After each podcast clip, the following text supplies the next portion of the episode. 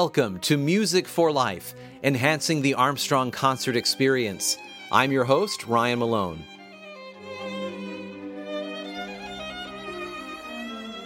In today's episode, we will explore the art of singing as a legitimate and important activity and even career for men.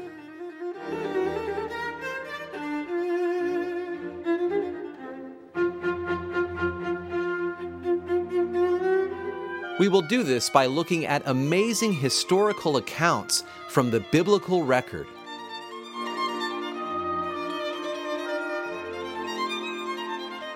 To accompany our discussion, we will listen to some great examples of male ensemble singing from standard music history.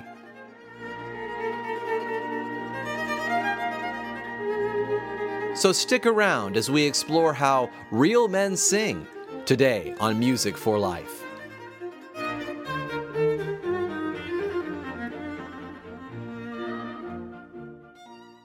I think my favorite commercial that I've seen in a long time is a BP gasoline ad. It starts with three gruff looking servicemen getting into their work van. When the engine starts, the radio is on, playing a Backstreet Boys song. The driver goes to turn it off when the man in the passenger seat says, It's cool, after which the driver gives him an incredulous glare. Oh, shut this off. It's cool. The passenger, plus the third worker sitting in the back seat, starts humming sheepishly under their breath along with the song.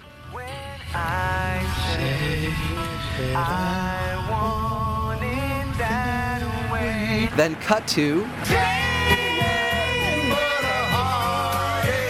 BP gasoline helps clean. The ad plays to this modern notion in our country that such singing, or even singing itself, is not a macho blue collar worker type of thing.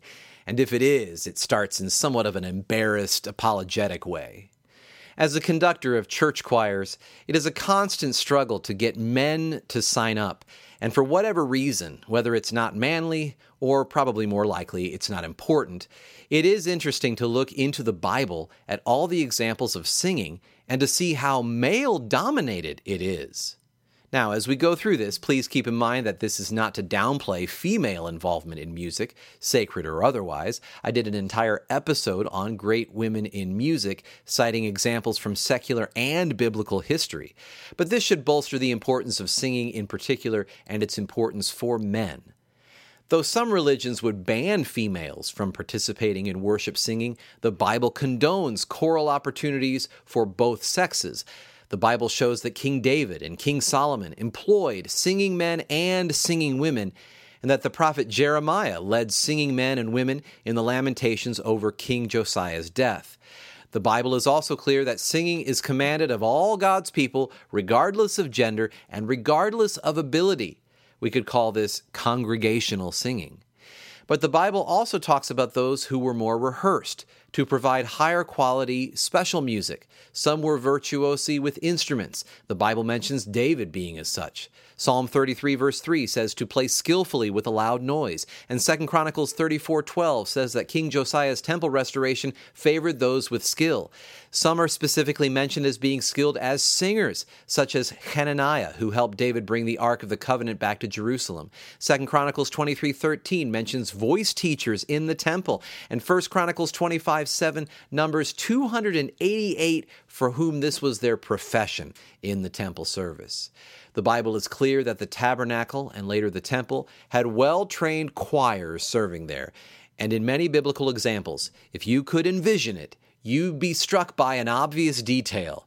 These choruses were male dominated. When Nehemiah dedicated his newly repaired wall surrounding Jerusalem, Nehemiah 12, 27 through 29 says that he sought the Levites to perform music at this occasion. Verses 28 and 29 say, The sons of the singers gathered themselves together. And then it lists all of these different places from where they came. And then it says, For the singers had builded them villages round about Jerusalem. In verses 35 and 36, Nehemiah names certain princes and priests' sons with trumpets standing on the wall toward the dung gate. Leading that ensemble was Zechariah, a descendant of Asaph. plus eight of his relatives with musical instruments of David, the man of God.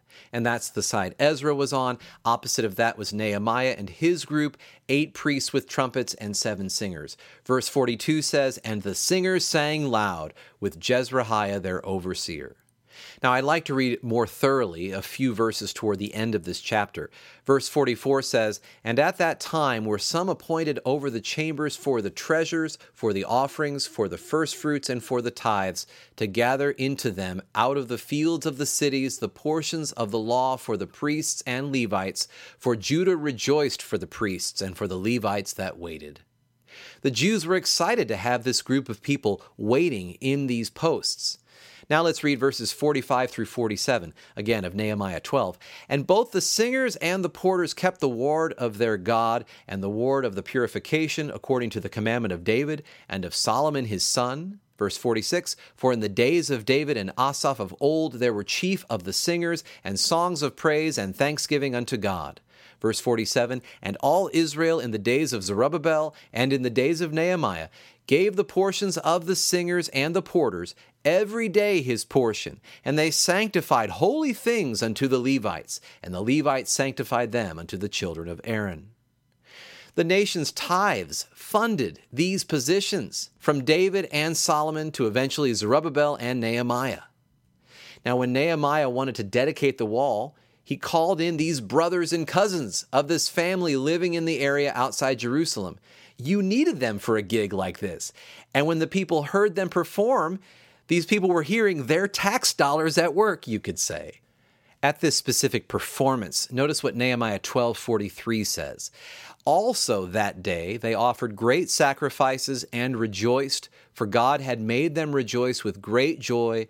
The wives also and the children rejoiced, so that the joy of Jerusalem was heard even afar off the women and children added their voices to what was happening. So the Levitical singing appears to be specifically male, given this verse, plus the others that say each singer received his portion. As we read just a moment ago, Nehemiah mentioned how they were raising the ruins of how David and Asaph had established it. How had those men set it up? We will look at that. But beforehand, let's look more at this setup in Ezra and Nehemiah's time. For that, we'll go to Nehemiah 7. Here we find the genealogical record of those who returned from the 70 year Babylonian captivity with the governor Zerubbabel. This is also found in Ezra 2, though Nehemiah's numbers are slightly different. Ezra probably had updated his tally since he first recorded everything. Now, after verses and verses full of family names and numbers, verse 44 of Nehemiah 7 gives a specialized group that returned at this time. It reads, The singers, the children of Asaph, 140 and 8. This was a unique segment of the Levitical tribe, children, or literally sons of Asaph. This group is also mentioned in Nehemiah 10:26 and adds their wives, their sons, and their daughters. So these were likely 148 singing male descendants of this specific Levitical family. Verse 67 shows that 7,337 servants of both sexes returned with these Jews, and of those there were 245 singing men and singing women. So even the servants of those coming back had a servant choir, you could say. And it was both sexes, and it doesn't note the ratio of men to women. So the Jews had kept this skill set alive through the captivity, and now they were going to rebuild Jerusalem. By Nehemiah's time, Zerubbabel had already built the temple, Ezra had come and beautified it, and the wall around Jerusalem was repaired and finished. Now, notice chapter 11, verse 1. And the rulers of the people dwelt at Jerusalem. The rest of the people also cast lots to bring one of ten to dwell in Jerusalem, the holy city, and nine parts to dwell in other cities. Basically, Jerusalem was populated by the priests and Levites, and then they had to tithe the population of Judah to bring others into headquarters. This chapter discusses how headquarters was then organized. Notice verses 22 and 23. The overseer also of the Levites at Jerusalem was Uzzi, the son of Bani, the son of Hashabiah, the son of Mattaniah, the son of Micah. Of the sons of Asaph, the singers were over the business of the house of God. Verse 23 says, For it was the king's commandment concerning them that a certain portion should be for the singers due every day. Those with certain specialized ability and pedigree to sing were employed to do this. You can see an example of that in 1 Chronicles 9, which is a companion chapter to Nehemiah 11. In 1 Chronicles 9, Ezra is recording temple positions during this second temple period. Verses 22 and 23 of this chapter read All these which were chosen to be porters in the gates were 212. These were reckoned by their genealogy in their villages, whom David and Samuel the seer did ordain in their set office. Verse 23 says, So they and their children had the oversight of the gates of the house of the Lord, namely the house of the tabernacle, by wards. Those offices and shifts were ordained by David and Samuel, and that's why Ezra and Nehemiah were interested in these genealogies, to put certain Levites in certain family positions as David and Samuel had set it up. Now, notice verse 33 And these are the singers, chief of the fathers of the Levites, who remaining in the chambers were free, for they were employed in that work day and night. Here is full time employment for certain Levitical men, chief of the fathers of some of these branches in the family. These were the men, fathers, who were employed to sing. Let's pause here for some great male singing. I want to play you examples throughout the standard repertoire, the standard music history that we usually go through, starting back with the Baroque era. Now, back then, a male chorus wasn't that novel of an idea. Many religions used only men in their worship and boys for the soprano parts. So I want to play a male duet, and this is a unique duet because it's a duet for two basses rather than a tenor bass duet as one might expect. This is from George Frederick Handel's oratorio Israel in Egypt. This is the part of the work that sets the Song of the Red Sea as found in Exodus 15. This is specifically the verse that reads, The Lord is a man of war, the Lord is his name. So, for the Lord is a man of war, Handel chooses the low sounds of two men to carry this text. We'll hear a recording from John Eliot Gardiner leading the English Baroque soloists.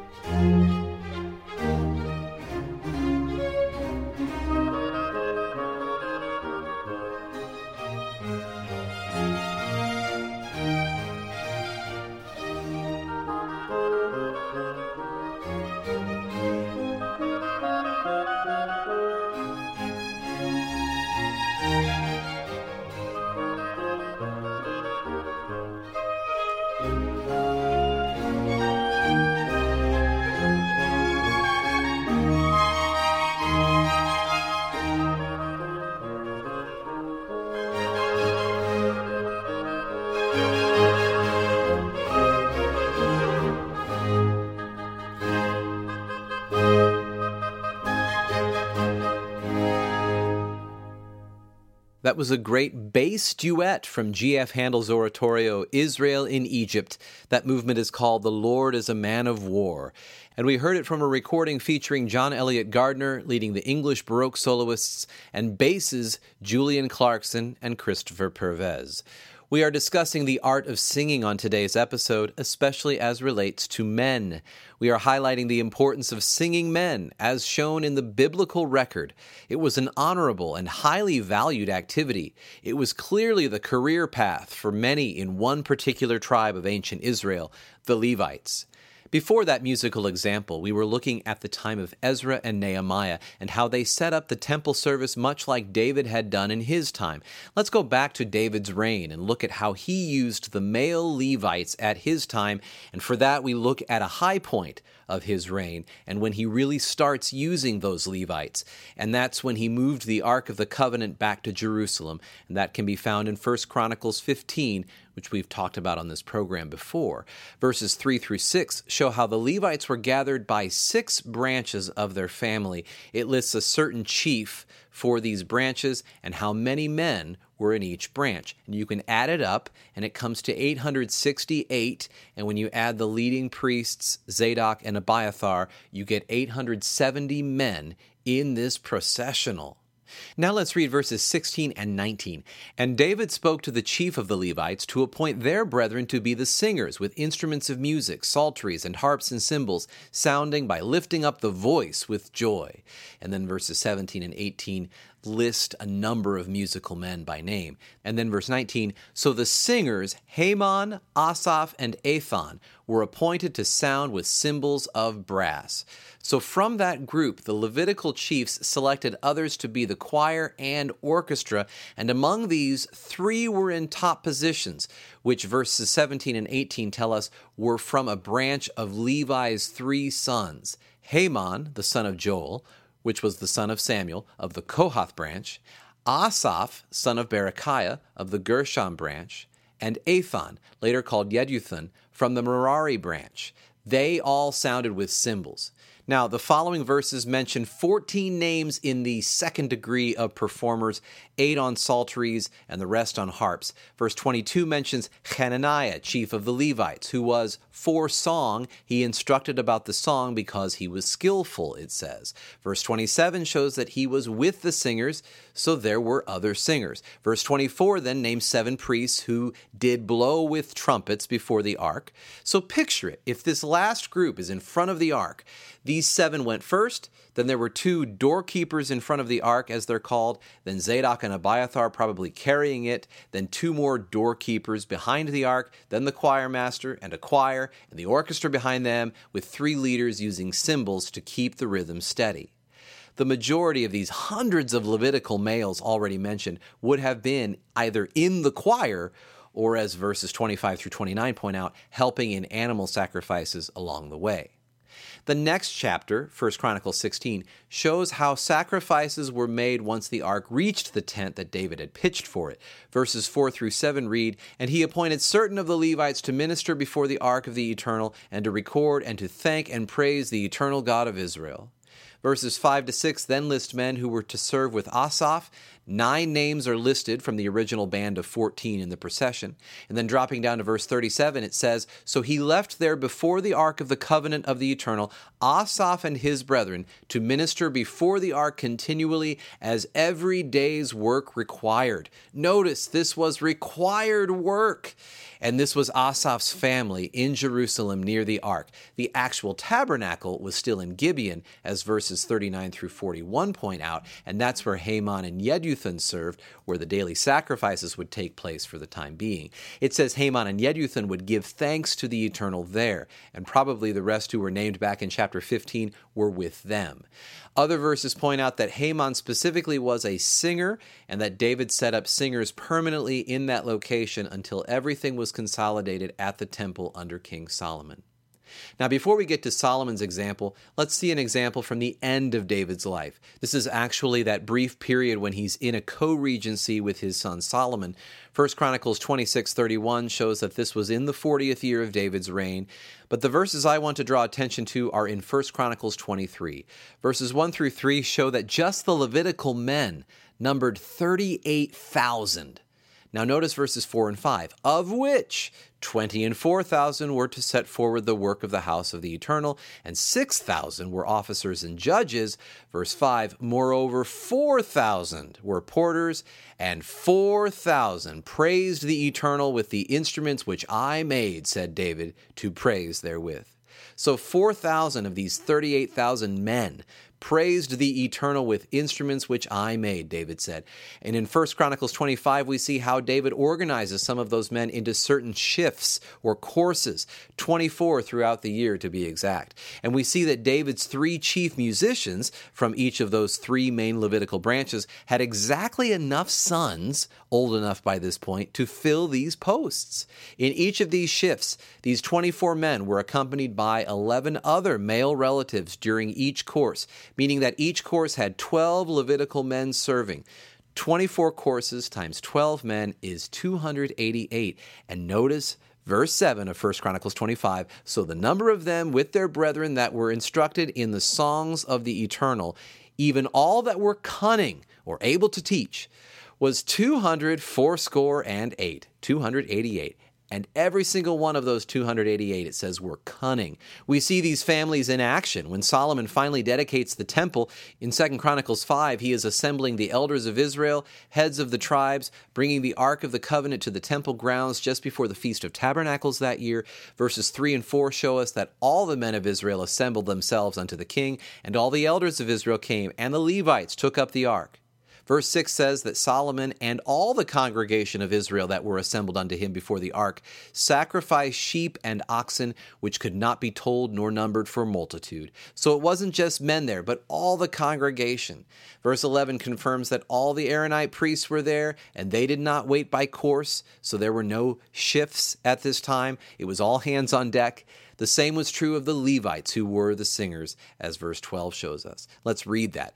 Also the Levites, which were the singers, all of them of Asaph, of Heman, of Jeduthun, with their sons and their brethren, being arrayed in white linen, having cymbals and psalteries and harps, stood at the east end of the altar, and with them a hundred and twenty priests sounding with trumpets. What a stunning male chorus and brass ensemble. We've read about this occasion repeatedly on this program, so we'll pause here for another example from standard music history. We already heard something from the Baroque era, the mid 18th century. Let's hear something from the early 19th century. Male choruses can start to be found in operas, and that's true of Carl Maria von Weber's opera Der Freischütz. This is the famous Huntsman's Chorus from that opera, performed by the Slovak Philharmonic Choir, the Slovak Radio Symphony Orchestra, under the baton of Johannes Wildner.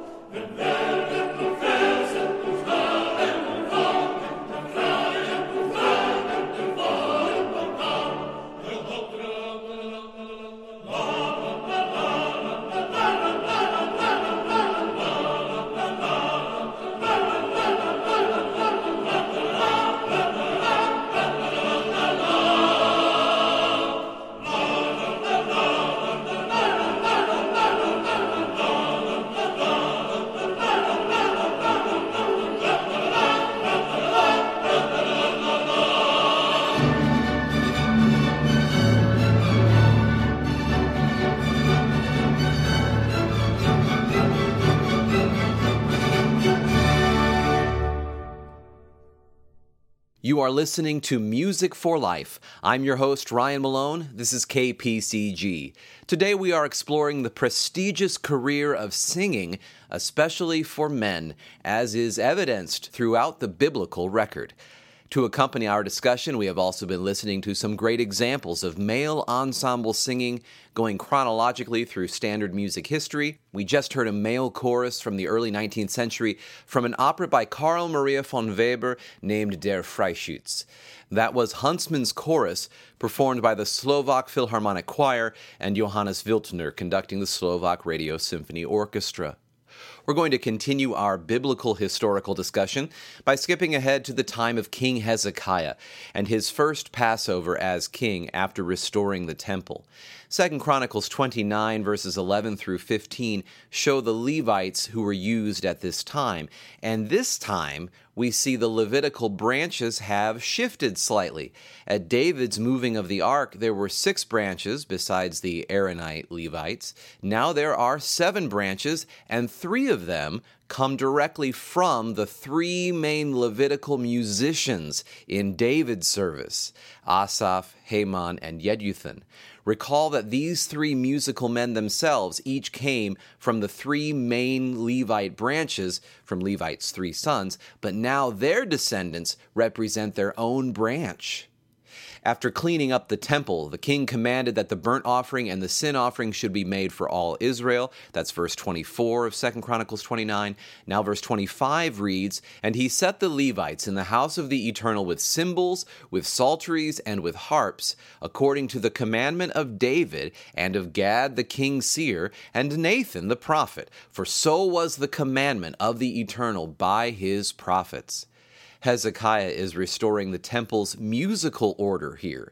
Verse 28 shows, And all the congregation worshipped, and the singers sang, and the trumpeters sounded, and all this continued until the burnt offering was finished. Verse 30 shows that Hezekiah the king and the princes probably including Isaiah the prophet, commanded the Levites to sing praise unto the eternal with the words of David and of Asaph the seer, and they sang praises with gladness, and they bowed their heads and worshipped.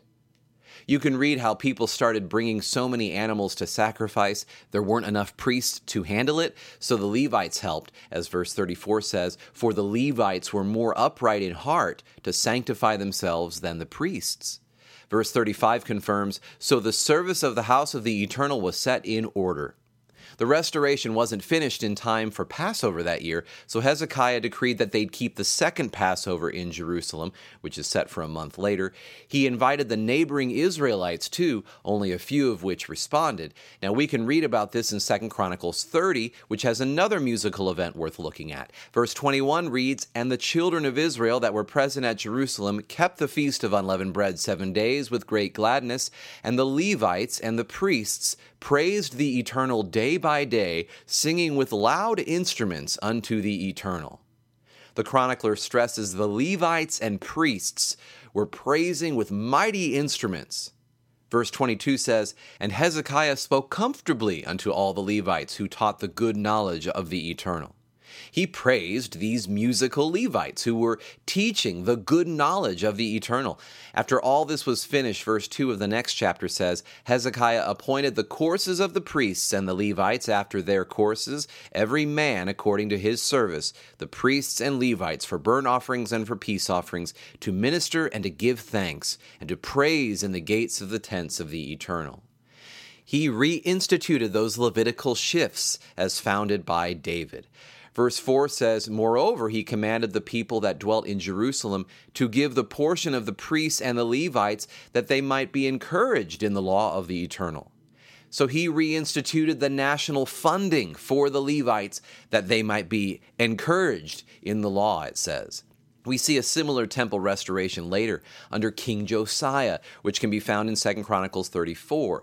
The Levites Josiah tapped for the job are mentioned in verse 12, quote, "And the men did the work faithfully, and the overseers of them were Yahath and Obadiah the Levites of the sons of Merari, and Zechariah and Meshullam of the sons of the Kohathites to set it forward, and other of the Levites, all that could skill of instruments of music." Unquote.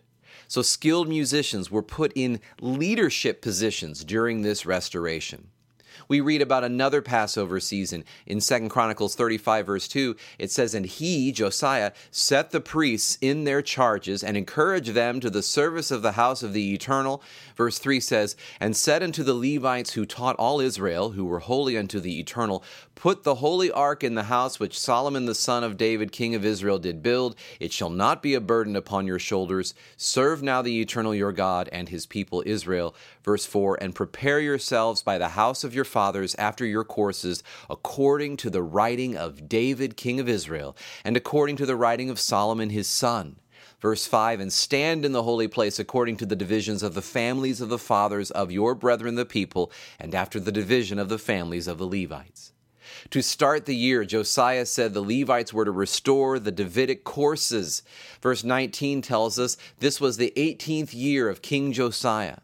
Verse 10 says, So the service was prepared, and the priests stood in their place, and the Levites in their courses, according to the king's commandment. Verse 15 further elaborates, And the singers, the sons of Asaph, were in their place, according to the commandment of David and Asaph and Heman and Jeduthun, the king's seers. And the porters waited at every gate, they might not depart from their service, for their brethren the Levites prepared for them. This musical Levitical branch was represented, and so here is another impressive male chorus.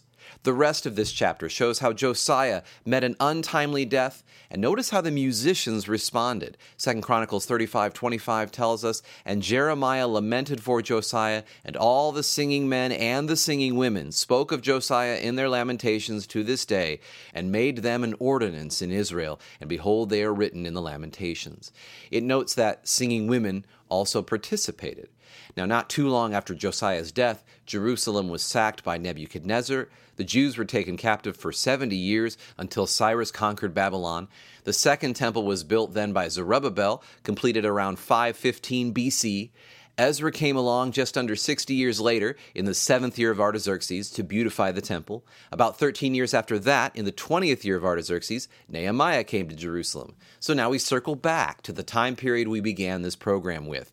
You can join me in Nehemiah 13 if you'd like. Here's the context 12 years after all the events we read about at the beginning, Nehemiah goes back to Artaxerxes in Persia, and this is the 32nd year of Artaxerxes' reign. And while Nehemiah was gone, the temple service got neglected. Let's see this in more detail here. And I want to start wrapping up with this account because it shows just how important music was to the temple service. Nehemiah 13:4 says, "And before this Eliashib the priest, having the oversight of the chamber of the house of our God, was allied unto Tobiah." Eliashib was the high priest at this time, and he was the grandson of Joshua, who was high priest during Zerubbabel's time. Now, this Eliashib was allied with Tobiah, which is ominous if you know the story of Nehemiah building the wall. His chief enemies were Tobiah and a man named Sanballat. It was Tobiah's and Sanballat's opposition that inspired Nehemiah to finish the wall around Jerusalem so quickly, in fact. Verse 28 of this chapter says the high priest's son had even married a daughter of Sanballat. Nehemiah says, Therefore I chased him from me. So when he comes back to Jerusalem, he sees the high priest in league with Tobiah, the high priest's son married to Sanballat's daughter. And now, what does this have to do with the singers? Verse 5 And he, the high priest, had prepared for him, Tobiah, a great chamber, where aforetime they laid the meat offerings, the frankincense, and the vessels, and the tithes of the corn, the new wine, and the oil, which was commanded to be given to the Levites, and the singers, and the porters, and the offerings of the priests. See, there was this great room where all the resources were set aside for the singers, porters, and priests, but the high priest kicked them out so Tobiah could have an office there. In verse 7, Nehemiah says, And I came to Jerusalem and understood all of the evil that Eliashib did for Tobiah in preparing him a chamber in the courts of the house of God. Continuing in verses 8 and 9, and it grieved me sore. Therefore I cast forth all the household stuff of Tobiah out of the chamber. Verse 9 says, Then I commanded, and they cleansed the chambers, and there brought I again the vessels of the house of God, with the meat offering and the frankincense. Nehemiah cast forth all the household stuff of Tobiah out of the chamber. So, what happened to the singers? Verse 10 says, And I perceived that the portions of the Levites had not been given them, for the Levites and the singers that did the work were fled, every one to his field. See, the singers had no provisions, so they had to go work the fields themselves. It wasn't that singing wasn't real work, but when it came to eating and surviving, well, music would have to be secondary. How easy is it to think, well, working a field, that's real work, but singing isn't? But Nehemiah said, look, those guys who did the work of singing, they shouldn't be in their fields. Let other people work the fields. These men have special training and special skills. In verses 11 and 12, he says, Then contended I with the rulers and said, Why is the house of God forsaken? And I gathered them together and set them in their place. Then brought all Judah the tithe of the corn and the new wine and the oil unto the treasuries. Notice how it continues in verses 13 and 14.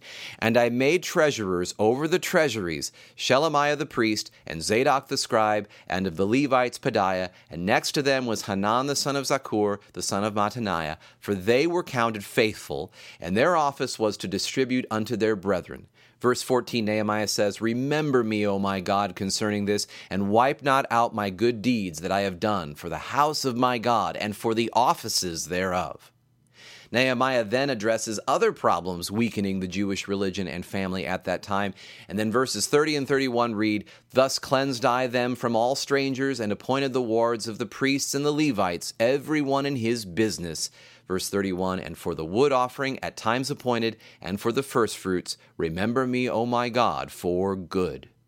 And that's how the book of Nehemiah ends, with a continual struggle to get temple business set up properly. And part of that was making sure that everyone saw the need for the singers to be taken care of when they were serving the temple, that even the high priest valued their contribution properly.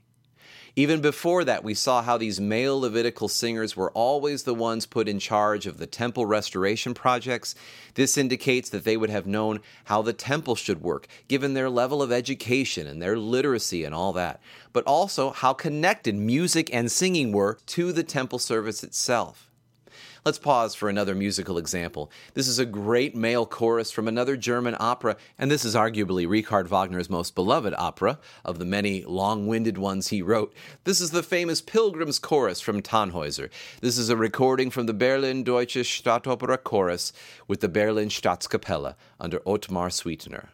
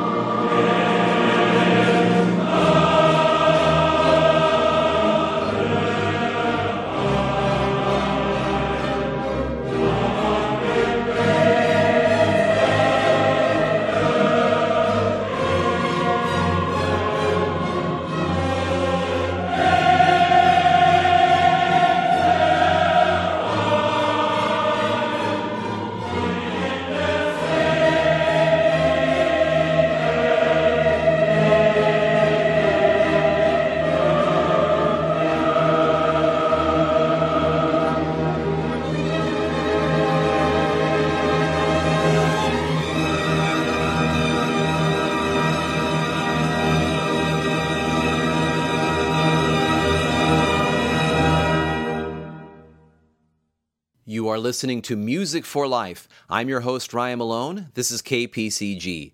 Today we have explored the prestigious career of singing, especially for men, as is evidenced throughout the biblical record. We have explored this in the times of kings like David, Solomon, Hezekiah, and Josiah, as well as the efforts of Jeremiah, Ezra, and Nehemiah in particular. To accompany our discussion, we have also been listening to some great examples of male ensemble singing going chronologically through standard music history. We just heard the famous Pilgrim's Chorus from the opera Tannhäuser by Richard Wagner, and that heavily features a male chorus. We heard a recording from the Berlin Deutsche Staatsoper Chorus with the Berlin Staatskapelle under Otmar Suitner. I find it tremendously inspiring to go through the biblical record to see how much God values music and singing as both a pastime and a career, as an activity for both amateurs and professionals. Music is important to humanity's enrichment, and the Bible reveals that it is also essential to our spiritual development.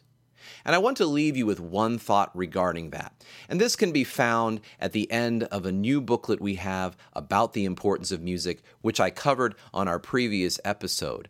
The booklet's called How God Values Music. And in the final chapter, I talk about something remarkable about the essential nature of music as found in the scriptures. And I want to leave you with that thought here the last nine chapters of Ezekiel devote space to a unique temple.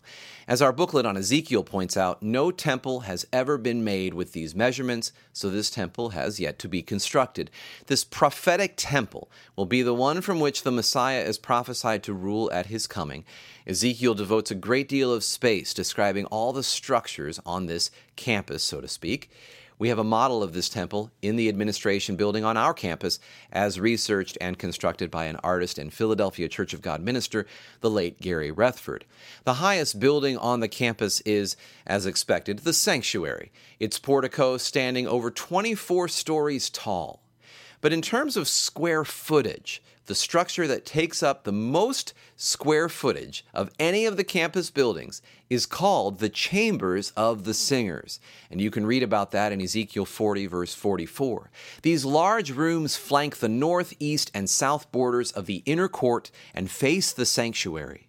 The east inner court gate cuts right between them, and these chambers take up approximately a whopping 55,000 square feet.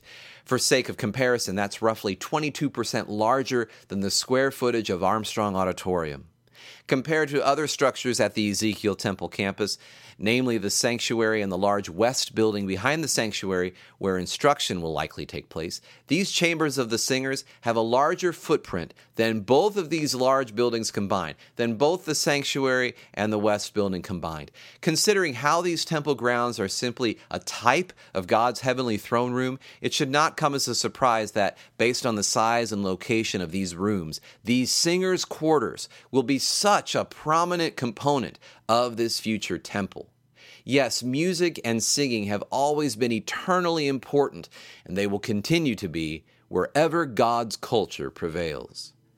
The booklet, How God Values Music, is available on thetrumpet.com. You can order a free copy of it, or you can download an EPUB, Kindle, or PDF version of it right now if you'd like. Keep in mind that you can follow Music for Life on social media at the handle Music for Life PCG.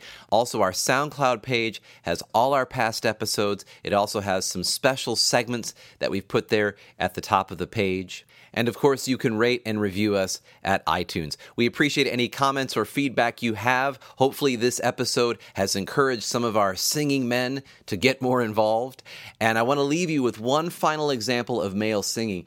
This is a famous American folk song performed by the famed American male chorus known as Chanticleer. This group employs men of all vocal ranges to capture the wide spectrum of range possible in choral ensembles, and this is their recording of Shenandoah. I hope you enjoy.